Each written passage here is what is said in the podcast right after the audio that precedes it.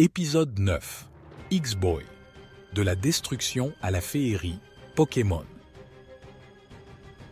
X-Boy a triomphé de la horde de zombies dans ce monde dévasté. Épuisé mais plus fier que jamais de ses capacités extraordinaires et de sa concentration remarquable malgré les défis du syndrome du X fragile. Les zombies, au physique répugnant et aux blessures dérangeantes, sont à présent repoussés laissant derrière eux un champ de ruines suite au combat acharné. Soudain, un flux d'ondes cosmiques s'ouvre, dévoilant un monde d'une douceur inattendue, colorée et incroyablement arborée. Une petite tête d'animal, jaune et étincelant, s'approche. C'est un Pikachu. Six poils jaunes sont si doux, ses oreilles immenses lui confèrent une expression si joviale.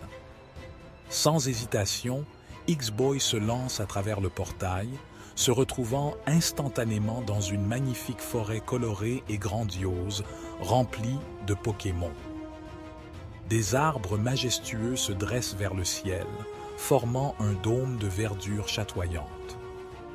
Des Pokémon aux couleurs éclatantes se faufilent entre les branches, offrant un spectacle éblouissant et paisible.